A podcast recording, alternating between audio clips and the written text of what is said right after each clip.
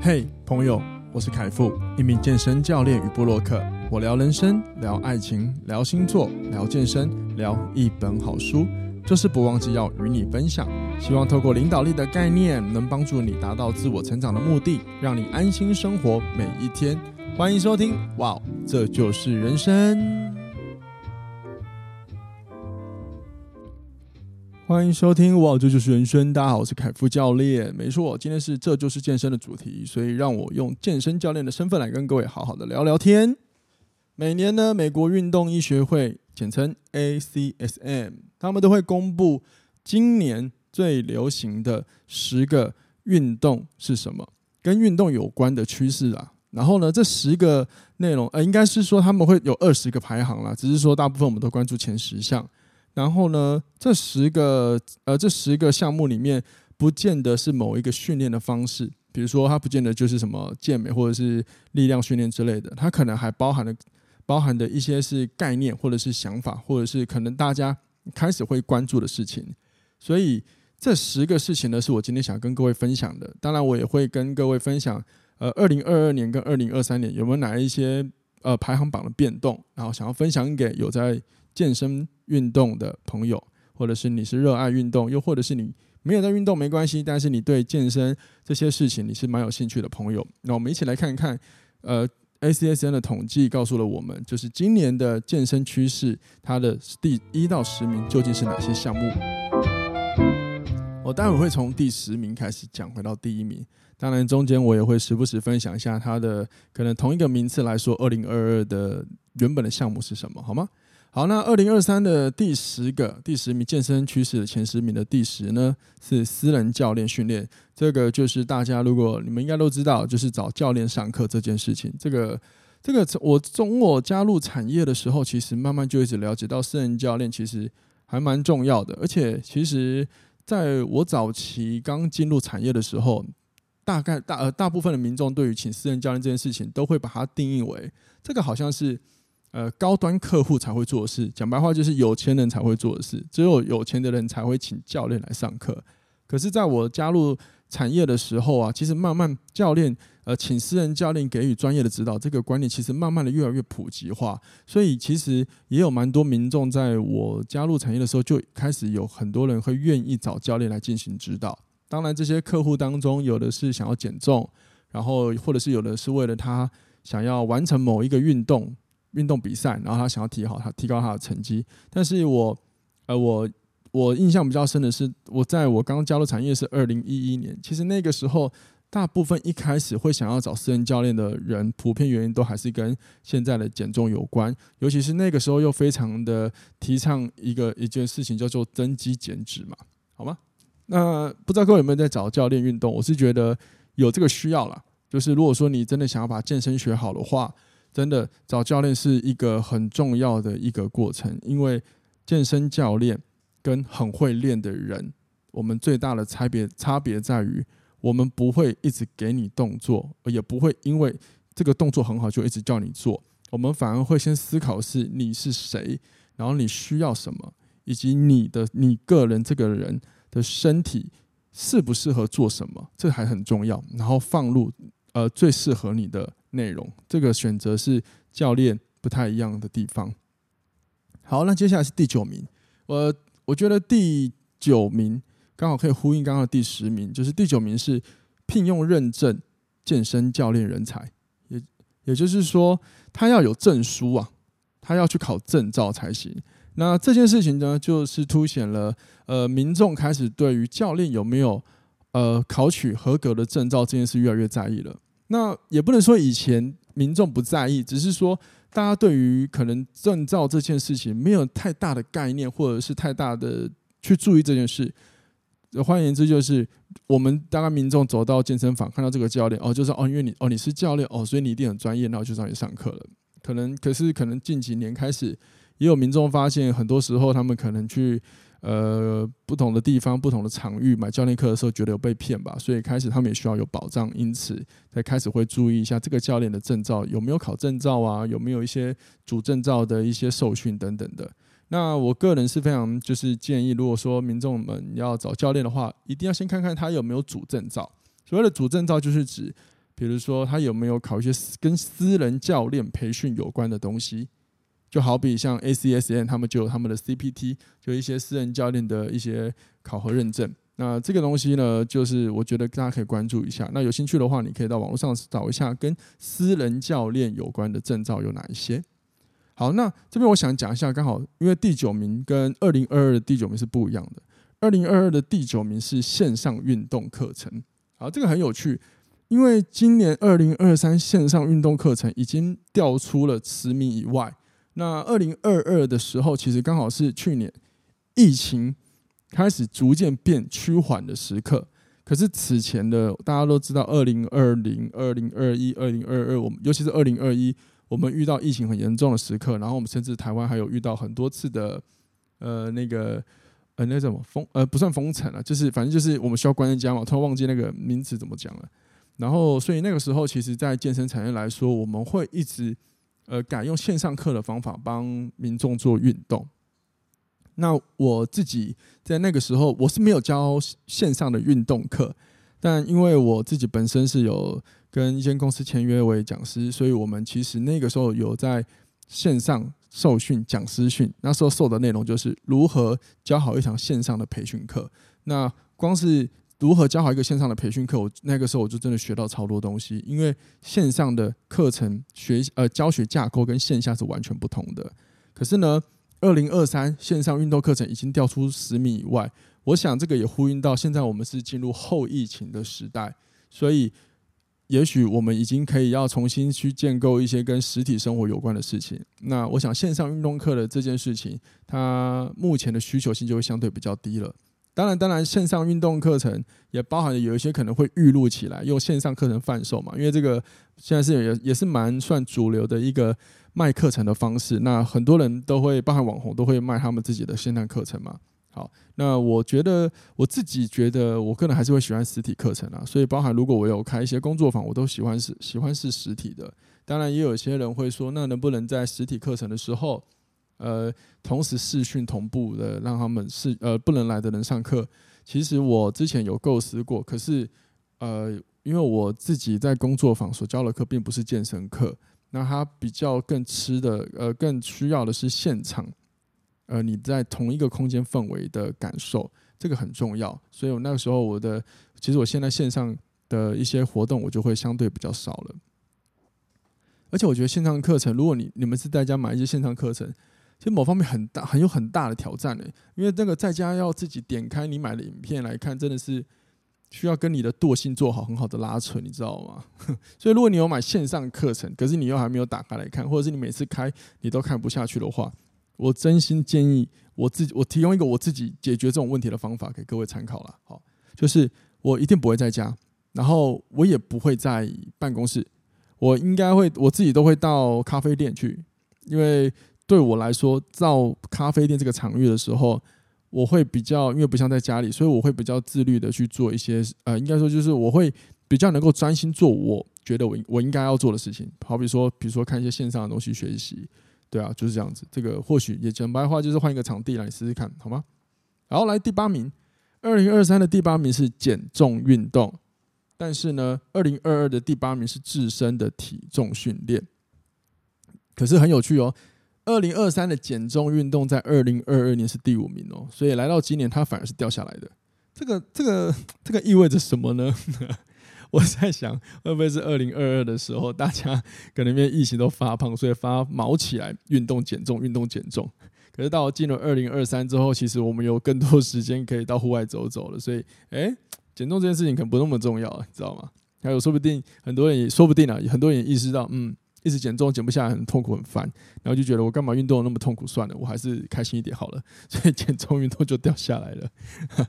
这个这个是我这是我自己我自己我个人主观乱想的，各位参考就好了。但是但是我们可以了解，就是减重运动其实都有在前十名以内，就代表还是很多人会在意这件事情。那我这边想要分享就是关于减重运动这件事啊，各位看到减重不一定要去想的就是他要他胖不胖。丑不丑这件事情，有的时候也是跟我们心血管疾病有关。因为有些人他需要减重，是因为他要避免三高的问题，或者是他可能已经有一些慢性疾病的问题，所以他要透过减重来延缓这些疾病所带来的一些风险伤害。好吗？所以各位记得啊，其实无论如何，我们都一定要是，我们都一定要控制好我们的体重了。除了不要过度在意体，呃，不要过度的在意一下你的体态，因为有的时候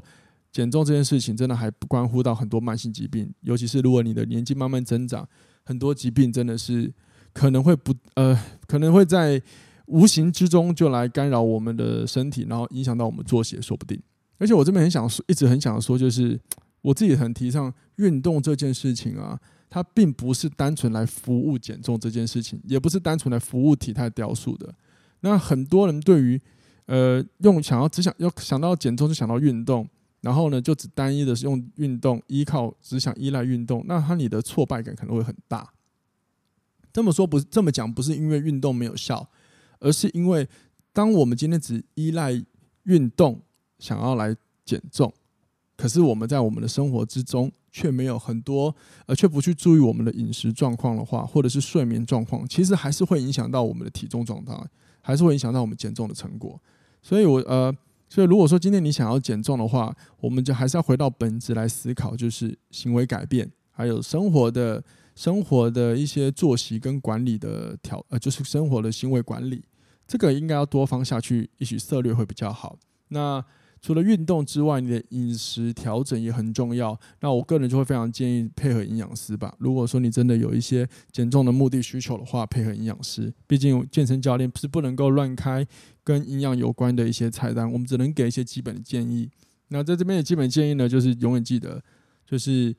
我这边可以给的基本建议就是，呃，你如果你在你很常吃一些油腻的东西，那你就当然要注意油腻的东西不要吃太多。然后三餐要注意你的淀粉啊。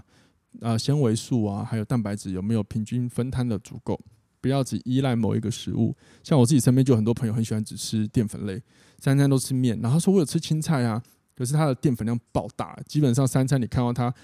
然后他拿的食物全部都是淀粉。那当然，但那当然要胖很容易啊，那要瘦就很困难嘛，对不对？或者是有些人超爱吃面包的，也很容易发胖啊。还有一个，还有一个，还有一个，就是水果。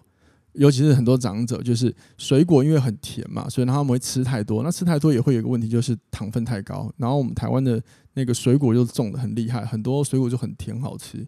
然后很多长者会一直吃吃吃吃，吃到最后就忘记啊，糖分过高也会发胖。所以这些基本的一些。一些选择跟一些小一些小要点，各位就是，如果你有减重需求的话，也稍微的要请你从生活中就要注意。但是如果说你要更精准的从个体，就是你的个体角度来看待减重跟饮食的调整，我还是建议你去找营养师吧，因为他们的专业值得你的信赖。好，第七名，二零二三的第七名跟二零二二第七名是一样的，高强度间歇训练，就是所谓的 HIIT。呃，如果你不知道这是什么的话，我用一个最简单、最简单、最白话说法，就是在一个时间内让你很喘、很喘、很喘，然后休息，然后在一个时间让你很喘、很喘、很喘，然后你在那个很喘、喘过程中，就代表着你要尽你的全力去去做出你的呃，去输出你的身体的能量，不管是比如说跑啊、跳都好，等于说就是短时间，那你要做很高强度的运动了。然后呢，这边我想要讲就是。回到配合一下刚呃，就是衔接到刚刚我们讲那个减重运动，就是这边我想要分享，我们我们先拿掉，就是这个人健不健康，就是假设我们是我们是我们假设一个人非常健康的人，他没有任何疾病，也没有关节疼痛，他就是个非常健康的人哦。那如果说他减重的话，我个人认为高强度间歇训练的效益会比较高啦。这个还是真的是研究嘛，科学研究就是这样佐证嘛，对啊。但是呃，我们还是回到理性面来说。呃，因为我相信要完完全全健康的人真的很少了，尤其假设现在很多人有下背痛，那如果你一个不注意就去做了太高强度了，一下就做太高强度的运动，你可能会有一些可能关节上啊，呃，身体的一些不适也不行，可能受伤了也不好。好，不因为高强度运动既然叫高强度了，那代表它还是有一定的风险存在。第哎第几啊？第六名，户外运动，二零二三的第六名是户外运动。然后呢，二零二二第六名是私人教练训练。呃，我觉得这个户外运动蛮有趣的，就是大概是因为现在比较解封嘛，所以大家都可以一直跑到户外运动，然后跑跑步啊等等的，甚至是现在有很多的那些路跑赛事啊，在疫情之后开始一直举办回来嘛，所以参与人数其实都还不错。所以这个是一个，就是它名次往上，我个人会觉得嗯蛮合理的户外运动。那各位你们有做什么户外运动呢？欢迎你留言跟我分享一下喽。那像我最近就是如果有在固定的收听我的节目就知道路跑，跑步，尤其是我下个月四月份要去呃参加台东的三铁接力赛，哇！这次一样就是接力，然后一样就是跟我去年十二月的队友一起参加。然后呢，我我今年一样负责的就是路跑二十一 K，这是我人生的第一个二十一 K。基本上如果没有意外的话，大家可以，我打算在那天跑二十一 K 之后跟大家分享，耶，我完成人生的二十一 K 的，然后跟大家，那跟大家分享这个喜悦的同时，也要跟各位分享报告一声，就是我准备退役，跑完二十一 K 就直接退役，靠，我真的是佩服我的脑袋。可是我从大概去年开始跑，跑到今年。呃，其实我有发现，呃，我就是路跑这个，但跑步这个运动真的是说老说老实话，你你单看这个运动真蛮无聊的。可是当然我还是有跑下去，一跑到今天，包含我今天录这集之前，我刚还去跑一下才回来录的，代表说这个运动还是有让我觉得有趣的地方嘛。因为人一定是找到你只觉得有趣的地方东西，你才有办法持续嘛。所以路跑这个运动对我来说，它最重要就是，哇，我在跑的时候好可以好安静哦，可以好专注在我自己哦。这件事情我觉得很重要，因为有时候真的生活中我们太容易分心了。那路跑是可以让我一个专心的方法。你要我用一个比较夸张的讲法，就是我可以把路跑，路跑对我来说就是某方面就像是一个冥想的过程，就是可以让我专心的时刻。当然，当然这两个的成效，呃，想讲所讲的东西，所讲求的东西一定不一样嘛。只是说对我来说，它就是一个可以专注的过程。然后另外我想分享就是。呃，因为现在已经来二零二三，所以疫情已经趋缓了。可是我也知道身边一定超多人，听众大概你们基本上有在听的人，应该都确诊过了。如果没有的话，靠，你赶快留言告诉我你是那个厉害的人，好吗？我佩服一下。如果没有啊，如果你都确诊过的话，记得研究是这样子想，呃，心肺运动可以帮助我们的立腺体不要太快老化。换一个说法，如果说你今天有确诊之后，我们会有一个确诊之后的后遗症。就是会加速我们身体立腺体的老化。那到底什么是立腺体呢？我用个最简白的方法跟各位分享。你就想象我们人的身体有很多的电池，因为装上这些电池之后，所以我们可以很好的去活动。那这个电池就叫做立腺体。那各位可以了解，当电池没电的时候，或者是电池旧了之后，就一定会影响到它的电力嘛，对不对？好，那现在就是这样啦。当你确诊之后呢，这个疫情的后遗症会加速我们这个电池很快就快要很快就需要汰换。那让电池可以增生的方法是心肺运动，也就是说，你只要做心肺，你就可以，你就可以去新增很多的粒线体，甚至也可以延缓我们粒线体的老化，好吗？所以各位，如果你有确诊过后的话，记得从事心肺运动，不一定要跑步啦，你要做一些健身、脚踏车踩也都很好。但是我知道心肺很无聊，可是呢，如果你已经确诊了，记得不要赌说什么。呃，你的身体一定可以没事的啦，因为个体有个体差异嘛。我觉得我们还是要保守一点去看，还是比较好。现在开始照顾身体，是为了将来嘛，对不对？免得以后你年纪再大一点，然后出现了一些什么不好的后遗症，就更糟糕了，好吗？好好保养，好好保养，OK。而且而且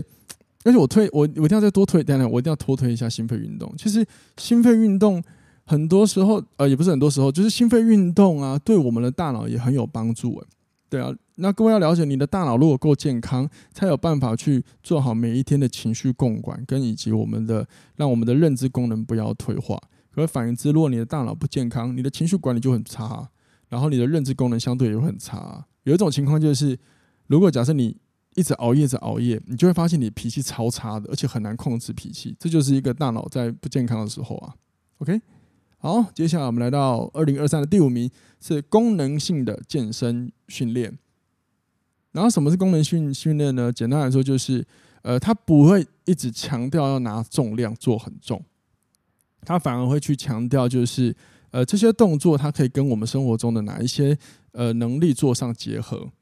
那我记得在我刚加入产业二零一一年的时候，其实那个时候功能性运动，呃，我我记得没错的话是一呃。刚崛起的时候，就是开始大家慢慢陆陆续续，然后二零一二年、二零一三年开始，大家会强调，就是除了重量训练之外，有一些功能性的动作我们也不能够少啊。例如，比如说我们会，比如说身体旋转的能力啊等等。因为早期的训练会比较着重在就是负重的深蹲。然后负重硬举，或者是负重卧推、划船，对，没错。如果你有发现的话，其实就是现在你大家 YouTube 打开都会看得到的那一些重量训练的部分。其实，在早期二零一一年的时候，它呃有，我记得那个时候就是算是大家呃在谈的热度的比较尾端了、那现在是又热度回来了。可是，可是就对我们教练来说，其实重主力训练是一直都存在，只是说。呃，当大家在探讨的话题比较偏向哪个部分的时候，我们就会在产业多注意哪个部分。那像我们我刚加入产业的时候，其实就是功能性的训练比较多。所以很多时候，真的我印象很深，那个时候很多教学我们不会一直强调要拿很重的重量或做得很重，我们有时候也会一直在强调就是呃适度的重量，然后让它反复操作，甚至去结合了不同的动作的配合，比如说。呃，各位，如果你有，比如说深蹲好了，拿深蹲，然后深蹲再配上一些旋转的能力等等，这些都算一个。而且那个时候，其实我觉得产业很好玩的，因为因为有时候训练就是有趣一点、多样一点，才有可能让学生想要持续来，他会觉得很有趣嘛，对不对？所以那个时候产业其实，在功能性训练开始很热门的时候啊。除了有很多教学告诉大家什么样的动作可以呃防止什么样的疼痛，甚至可以让一些疼痛慢慢不见，因为有时候身体的疼痛是因为功能的缺失嘛。比如说久坐就是坐坐太久这件事情会导致臀肌无力，这也算是一个功能的缺失嘛。然后呢，那个时候产业就有超多超多工具，就是辅助我们健身教练呃帮助一个人训练的工具超多超多的。最经典的那个时候热度开始直线爆棚，就是你们应该都知道 TRX。其实，呃，我记得没错的话，T R S 在二零零八还零九年哦，我我印象我记得啦，就已经其实开始在国外，然后一路到到台湾就有，然后直到呃一零年、一一年、一二年开始越来越红，越来越红，然后一三、一四、一五年，哇塞，那个热这个热度，甚至 T R S 变成是健身流行嘛。就是你问大家，哎、你你问大家现在在运动吗？如果你现在问大家说有啊，哎，我在做重量训练，那个时候大家都是跟你说，哎、我这现在我都有去健身房练 TRX，哎，对那或者说我去健身房拉两条绳子，哎，哦，那时候大家都要聊这个，根本就没有人聊说啊，我去健身房做深蹲 squat 好重哦，根本就没人聊这个，很有趣啊。然后那个时候也还有很多很多很有趣的，我觉得很多训练的内容。呃，一些训练的工具的问世，我我现在我虽然说我觉得本质概论都是一样的，可是真的其实是某方面吼也丰富了人类所需要的新鲜感了。所以一堂课你有很多工具可以用，真的超多工具。我记得光 TRS，我们不要讲 TRS，就讲悬吊训练好了，就有超多公司。我自己知道的就 TRS，然后呃 CrossCore 吧，我记得就是一个轮轴可以转的，还有一个叫 RIP 六十的。它也是主打那个绳索可以滑动的，还有什么 The Human Trainer 什么的，反正就超多，那那概论都是一样的，好吗？好了，只是刚好跟各位分享，呃，我所经历过的健身产业，我觉得有趣的地方。OK，来来来到第四名，呃，银发族健身训练。然后呢，对，没错，就是银发族健身训练。哎，对了，二零二二年的第四名是力量训练，可是二零二三却不在第四名了。好，因为他跑到了第二名。这个很，这个很符合趋势啊，就是打开你，你打开 YouTube 就会看得到。好，这个我等下我们再聊。然后第四名呢是银发族的健身训练，就是呃此前呢它是掉到它此前是在十名以外的。好，那健身呃银发族的健身其实也是现在很多人会去关注跟去注意的，这个是一个好事，因为长者是需要运动，是需要被照顾的嘛。可是在我呃一样也是刚加入产业的时候，其实那个时候我所待的运动中心，我们就已经。在致力于做长老英法族这件事情，所以我曾经就跑过很多据点去服务他们，不管是做英法族的一些体能检测啊，或者是一些教学都有。其实我我我我我那时候很大的体悟就是，我以为大家都觉得运动很重要，可是实际上还有很多人运动是啊，他不了解，他不知道运动的，他是不明白运动的益处，甚至不了解哦，运动其实是有很多方式，只会以为运动就是走路，甚至还有人以为哦，运动是年轻人的事。对，就是那是我我蛮惊讶的，所以某方面其实我们现在啊，呃，我自己会提醒我自己啊，就是现在运动的资讯或者是运动这个热度其实很很呃一直往上是很好的，可是我也不断提醒我自己，其实还有更多的人还没有踏入运动。那我觉得这个是，如果你是听这这集的朋友，你刚好是健身教练的话，这个是我们可以再努力的，怎么鼓励他们走进健身房，或者是鼓励他们开始动起来。说老实话，光是叫一个。不运动的人去开始每天去散步，就已经是一个很大的一个一个一个进步了，好吗？那银发族呢？如果你加入家里有长者的话，真的鼓励他们可以找专业的一些教练来教教运动。像我自己，大部分的客户都是长者，所以我可以了解银发族或者是长者去练运动，真的有很多好处。至少我的很多客户你如果有机会，你看到他们，你就会发现他们的人跟他们实际的年龄真的是搭不起来的。哎，有那种七十几岁，那看起来像六十几岁，靠，那是妖怪，你知道吗？哦，这个时候夸骂他们妖怪，绝对是一种至高的夸奖。他们他们都没有变呐、而且其实跟这些这些六十几岁、七十几岁的大哥大姐聊天，你就发现其实他们也没有很老成，他们也还是很努力的，一直在学东西，所以他们心态根本就没有老，超猛的，好吗？所以这边老不老，其实。呃，以年龄来说，当然我们人类会随着年纪越大，一直走向老化是正常的嘛。可是心智年龄呢，不会，好不好？心智年龄取决于你个人，加油。来，二零二三第三名是自身的体重训练，就是类似徒手训练。然后二零二二呢是户外运动。诶，奇怪，户外运动竟然在去年是第三，今年掉到第六。OK。不管了，好，自身体重训呢，就是徒手训练。可能如果假设你真的没有空出健身房的话，啊，不，对不起，没有空去健身房的话，你可能徒手做一些训练啊，也是一个不错的选择。可能或者是有些人可能会到公园吧，吊吊单杠啊，或者是做户外的运动啊。有些人就不喜欢关在室内，这也是一个不错的选择。那事实证明，二零二三的健身趋势呢，自身运动来到第三名了，代表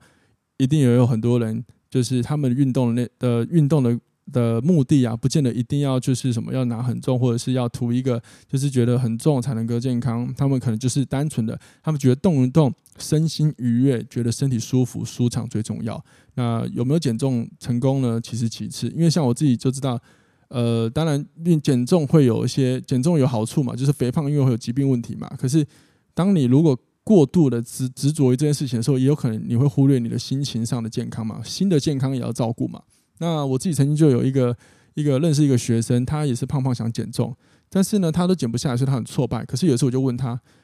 你满意你现在自己的样子吗？”他就说：“其实我蛮喜欢他现在的样子的，就是说他觉得这样子目前的体型虽然不是大众觉得的美女的状态，可是他自己很喜欢。那我就觉得好啦，既然你喜欢就好啦，你为何要去做一个可能你达到大众喜欢的标准，但是你自己不快乐呢？这个。”这个从身体来说，你对你的身体健康了，可是你的心理可能不健康啊，对不对？更不要说很多人会有一些虚荣心的问题，会有比较的心，然后常常陷入比较的状态，这也很痛苦，对吧？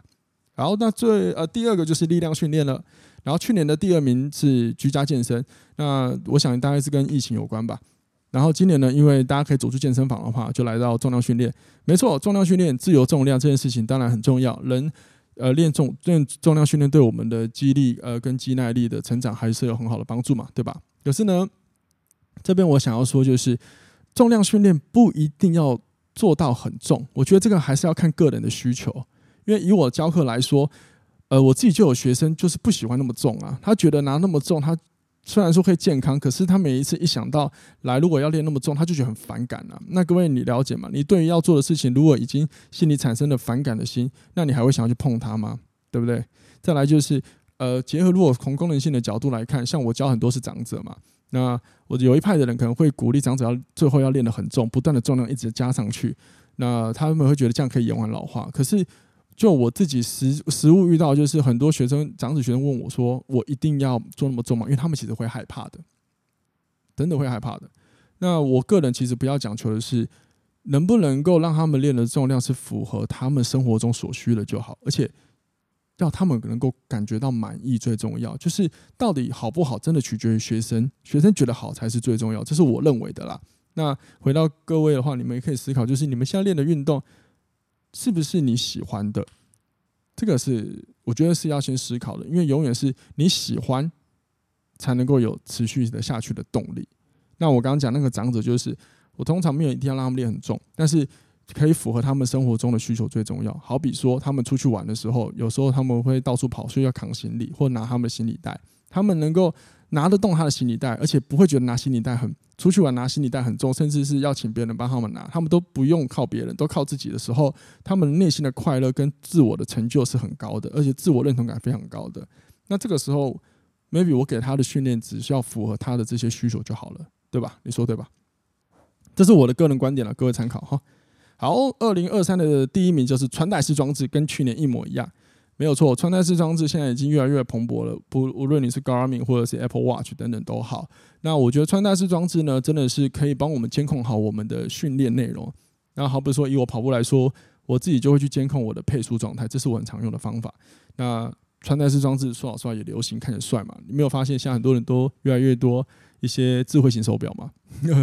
所以这也是个趋势啊。而且用装置适度的来配合我们训练也是很好的，真的。好比说有也有些人会用它来监控自己，哎，今天活动量到了没？或者是步数走路的步数到了没？等等。我觉得这个都是一个不错的一个鼓励自己运动的方法。可是呢，你要注意，如果你开始觉得被这些穿戴式装置绑架了你的行为，那你就要注意了。什么意思呢？就是当你觉得你有一点被迫，好像觉得啊，我今天不做不行，或者是啊，你觉得有点勉强，然后可是你一看到你手手表上显示你还没有完成一些什么事情之后，你就觉得倍感压力，你觉得心里已经有很大的压力的时候，那我觉得你应该要先尝试排解压力了。那我记得我之前看过一个研究，也有说到，就是很多人反而会一直被这些装置给绑架了生活跟情绪。好比说，有些人会用智慧型手表监控睡眠，结果呢，他就发现。靠！我怎么每天监控下来睡眠的成效都不好？之后他就开始越睡越有压力。然后因为他就可能想太多，然后就一直看着手表，希望手表能够呈现好的那些什么数值反应给他。可是这样其实也本末倒置了嘛，因为你的心已经有点焦虑了，这就要注意了，好吗？所以聪明的用装置很重要，但是我们要了解每一个装置呢，有利益也会伴随的代价。OK，就这样子了。好了，总之呢，以上就是十个健身趋势。报查报告，我在讲什么？这是以上十个，就是二零二三的健身趋势调查报告。然后呢，各位可以参考看看，然后你也可以从里面去了解，你从里面去找你有兴趣的部分，然后去多了解，好吗？那分享给各位喽，然后祝各位都可以身体健康，开开心心。我们下次听，拜拜。